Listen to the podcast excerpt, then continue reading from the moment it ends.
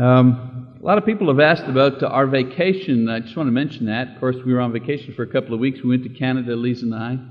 And uh, I want to thank you all for a lot of folks said I prayed for you while you were gone. We received some cards and things like that. Very nice messages of encouragement uh, for our work and so on and so forth. We want to thank everyone who's done that. Think of us. And uh, for fear of not having to repeat this too many more times, uh, yes, we had a wonderful time, one of our best vacations ever.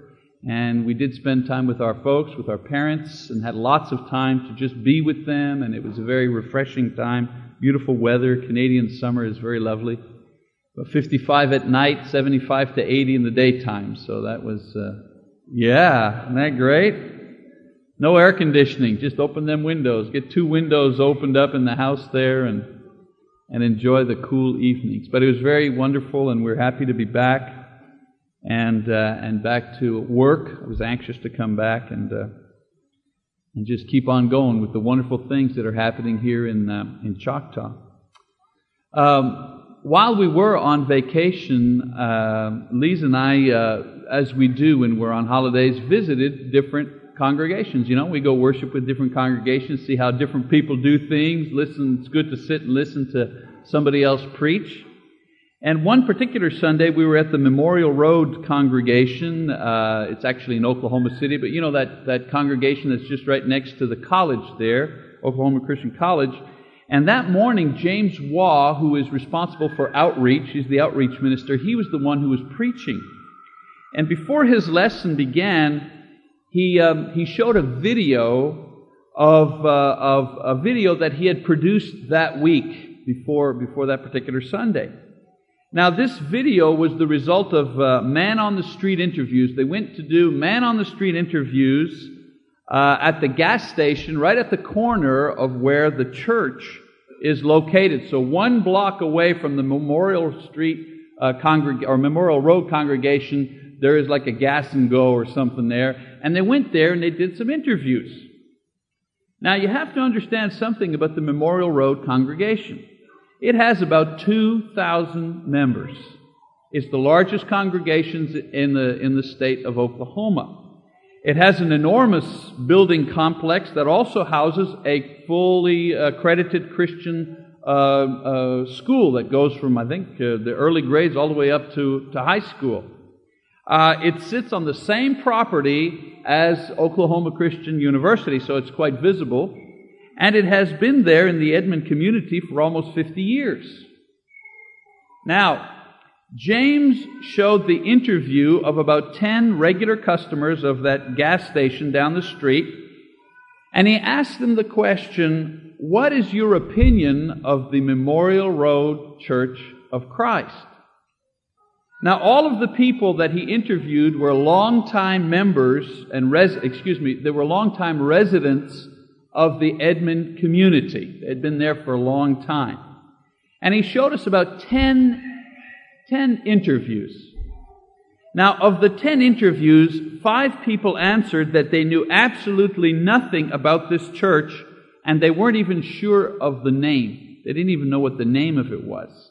Five out of the 10. Two people said that they thought it was connected to the college somehow. You know, they say, well, isn't that the church that's connected to that school there? That's about the amount of knowledge that they had. One person said that he read the marquee as he drove by from time to time. One person said that he knew someone that went there. Oh yeah, I know that church. I know somebody that goes there and they're very nice. And one person admitted that he thought it was a church for wealthy people since everyone that went there was nicely dressed and they had big cars. When that interview played, I mean, there was a, there was a gasp in the, there was a literal gasp in the audience when, when, when that interview played. I remember that it was very, very quiet in the auditorium after James finished showing this particular video. I mean, think about it. After 50 years and all of their efforts, it seemed that except for their own members, nobody knew or had been impacted by their congregation in that community. Certainly not the sampling that they took. Now, after this particular video, James went on to talk about image, church image. and how the community perceived their congregation. Now, I don't have a video to show you, but I'll tell you, when I go about my business here in Choctaw, you know, I go have my car serviced over at Harrington's and I go do a little shopping here and I eat at the subway. And, you know, like you, I do my business around town. And I mentioned that I'm the minister at the, um, at the congregation here. There are three types of comments that I invariably receive about the Choctaw Church of Christ. The first one is this. Somebody will say, Oh, I know somebody that goes there. That's, that's the first. thing. Oh, I know somebody that goes to that church. And since we've been here a long time, you know, people usually make the connection with somebody that they know. After all, it's a small community. Many times, however, and I have to say, a lot of times the person they know is either dead or their faith is dead. Somebody's name they mention that, you know, yeah, used to go here, but doesn't go here anymore. Now, I have to say, however, on a positive side, the winner among the living and the faithful is Judy Roberts. Seems everybody knows Mrs. Roberts. You know, I think she's taught everybody in this community at one time or another, so she wins the trophy for the most recognizable name, you know, Miss Judy. But that's one comment. They, they say, oh yeah, I know somebody goes to that church. Another comment is this. They say, oh yeah, you're the church that has that different sign up every week. You know, the title's up on our marquee. People remember our sign because it changes every single week and it has two different sermon titles on it. You might not think that's a lot, but you drive around and you look at the church signs around here and boy, if they change once a month, you know, if it changes once a month, I mean, they're doing pretty good. It doesn't make people come in the doors, but at least they notice.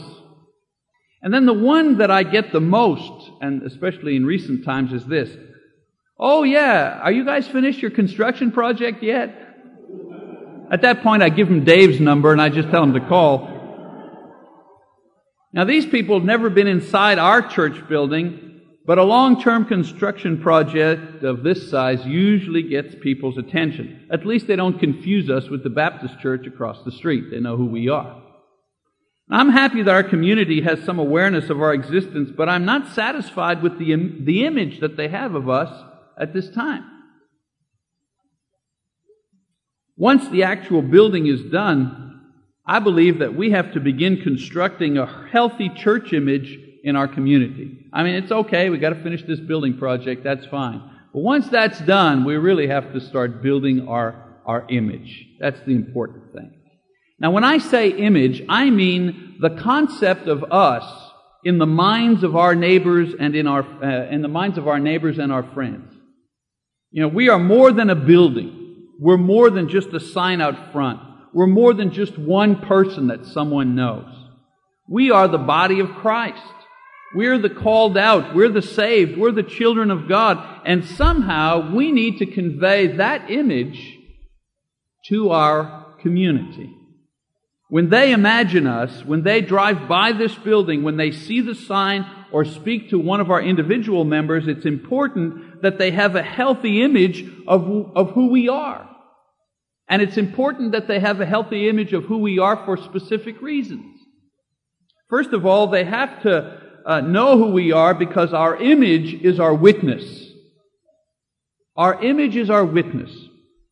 In Acts chapter 2 verse 44 to 47, Luke describes the actions and the image that the early church had with their community.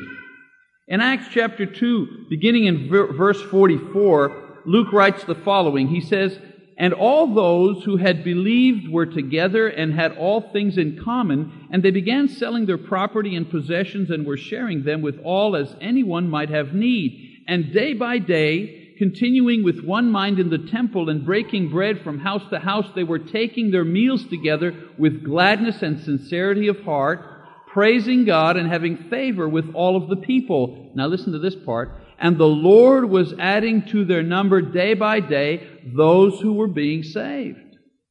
Notice that they were having favor with all of the people.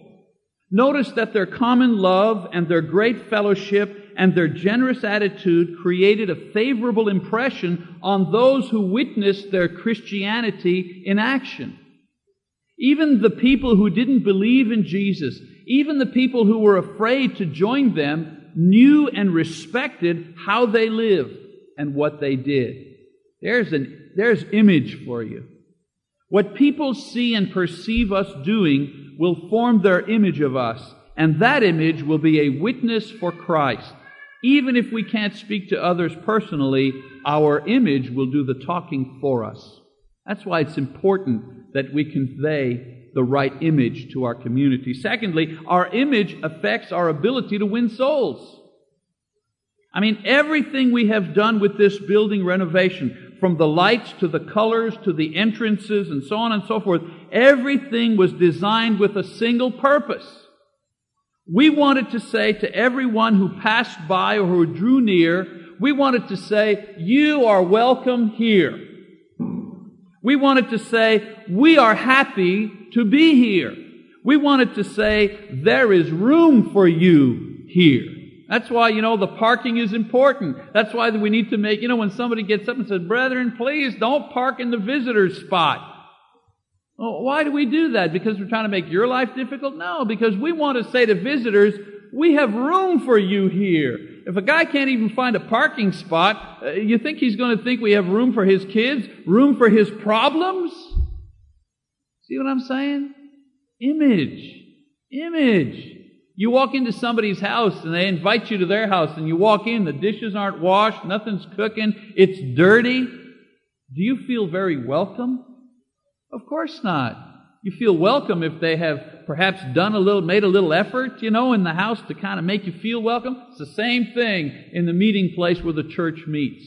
We're, we're going through this effort right now to be able to say to people on the outside, you are welcome. We've made a great effort to make this place convenient and bright and cheerful and welcoming because we want you here. You know, some people say that buildings are not important.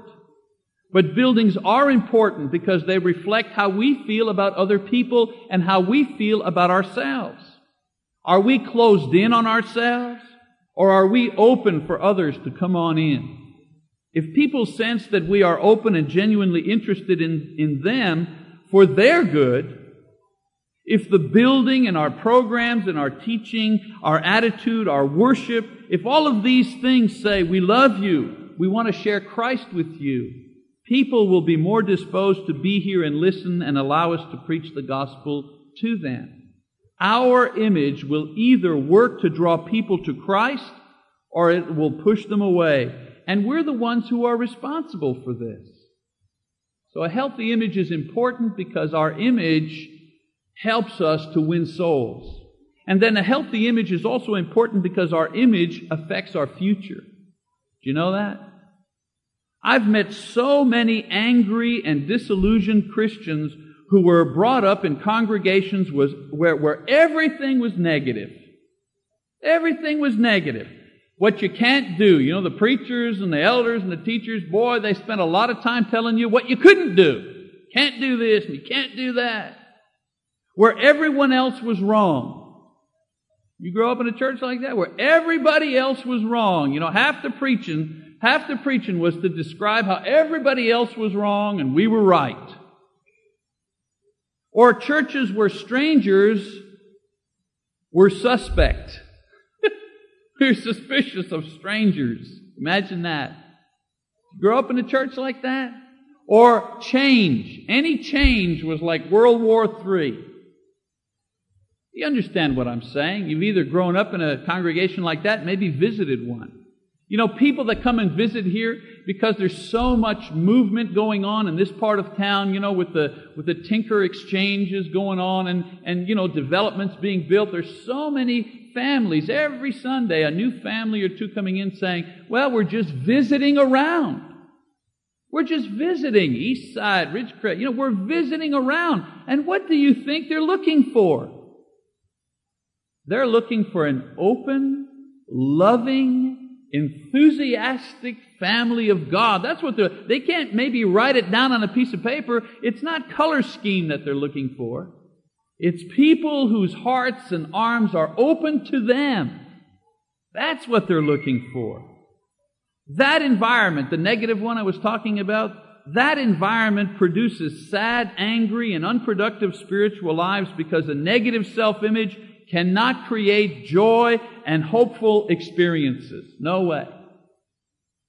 I've always wanted my children to love the church. I don't know how many times Lisa and I have talked about that. We want our kids to love the church. We want our children to see the church as the loving center of our family lives. Always, that's what we've wanted for our children. And you know, being a preacher is not always, it's not always the easiest thing to succeed at that because you're kind of on the inside, you know what I'm saying? And sometimes you are, you see a lot of negative things. And sometimes, you know, because you have to deal with people's problems all the time, your children think that that's all there is in church. Problems. So, you know, preachers' kids don't always get the balanced view.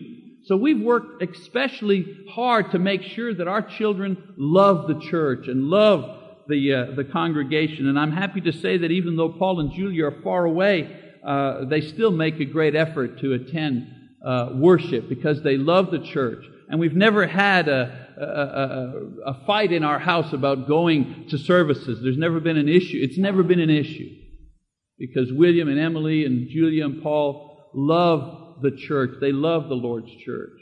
Now, my point here is that the image that we project about the church to our children will be what they bring with them into adulthood. If church is just to be attended once in a while for you, the parents, then it'll be just a once in a while attendance for your children as well. If church is a place where there is trouble, or the elders don't care, or the preacher doesn't mind his own business, then children will bring this image with them when they leave home. If, on the other hand, the church is family, the church is help in time of need, the church is supported, the church sends us into ministry, the church is a blessing for us, then this image will continue into the next generation. So, image is important because it impacts our community for Christ, it impacts our ability to win souls, and it impacts the future generation of church leadership. All right. Now that we've talked about the importance of a good image, let's just spend the last few minutes of my lesson on what each of us can do to project that image that I'm talking about. You know, we've already begun by building a meeting place that is bright and welcoming and functional. That's important. Now that we've done that, or we've nearly finished doing that, let's, let's look at a couple of other things we can do to build a healthy church image. Number one, we need to focus on the strengths and the potentials of our congregation, not the problems. Paul said in Philippians chapter 4 verse 8 that Christians need to concentrate on good things. He said, whatever is true, whatever is noble, whatever is right, whatever is pure, whatever is lovely, whatever is admirable, if anything is excellent or praiseworthy, think about such things. Of course there are problems. Of course there are problem people in the church. But if this is all we talk about among ourselves, or worse still, or worse still, if this is we, if this is what we talk about to others outside the church, Man, it's bad enough to complain about the elders to a brother in Christ, but to complain about the elders to somebody who's not even a member? That's bad, bad form. How can that help create a healthy image?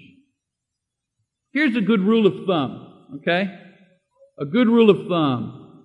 Promote the good things. Pray about the problems. A lot of times what we do is the reverse. We just promote the problems and we neglect to pray and give thanks. No. If, if we've got 10 things and only three things are good, promote those three things. Pray about the other seven. Boy, if each of us did that, what a healthy, invigorating church image we would have. People know, people on the outside, they know we're not perfect. We don't have to convince them beyond a shadow of a doubt by promoting our problems instead of our successes. And so if we want to build a healthy church image and project a healthy church image, let us promote what is good. Let's pray about the things that still need some work. Can we do that? Can I hear an amen? Amen. Please, brethren, please. And I, I, I, didn't get, you know, I didn't get this idea by looking just in a book. If I'm saying, if I'm saying it's because we're doing it. Let's stop promoting our problems. Let's pray about our problems. If you have a problem with something, pray to God about it. If you have a problem with a person, please go to that person. That's the most frustrating thing. It, it makes me crazy that so many of us have not learned that basic lesson. You have a problem with a person? Go to that person. Don't create a posse. It's what we do. You know? We round up a posse. Don't do that. Go to the person. Number two, we want to build a healthy image.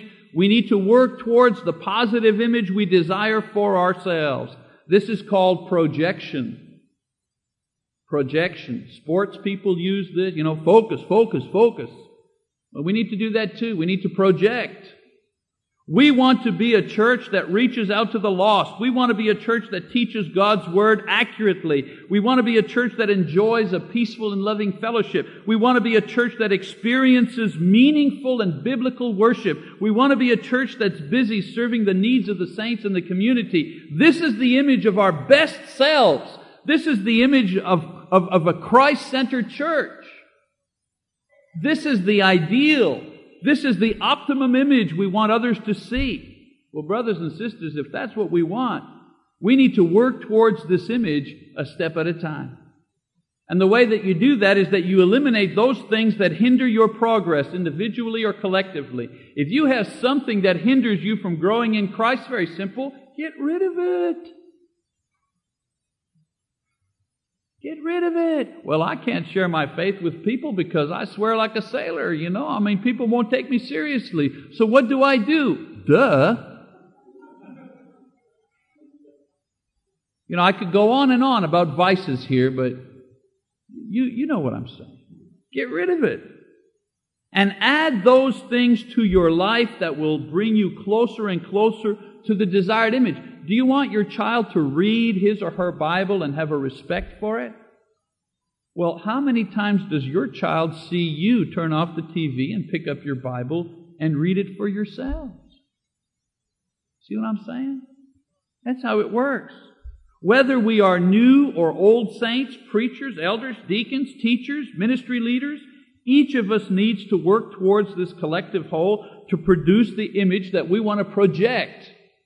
It's okay, we're not there yet, but are we working towards it? Each one of us has a contribution to make. I mean, the community only sees me once in a while, but they see all of us most of the time. Number three, to create a healthy image, we need to create meaningful experiences that will reinforce our image with our community and ourselves. That's a big, that's a mouthful, right? I'll repeat it. We want to build a healthy image. We need to create meaningful experiences that will reinforce our image with our community and ourselves. You see, Jesus ate with sinners because he wanted to reach sinners. He, he healed the lepers because he wanted to show the power of God and the mercy of God. He went to each village one by one to preach and to teach because he had to bring the message of the kingdom. Well, he didn't just send the 12 and send the 72, he went himself first. People do not internalize our message and our image simply by seeing a building or receiving a, uh, something in the mail. They have to have meaningful contact with the image that they see in order to be affected and included in it. This is why we have VBS. You know, believe it or not, we're not having VBS to aggravate everybody. Although it may seem that way. Every year it's the same thing. A week before VBS, everybody's aggravated. Not enough time to prepare. Oh, it's coming. Oh, I forgot to do this. Oh, oh, oh you know. And then after it's all over, you know, they go, oh, wasn't that wonderful?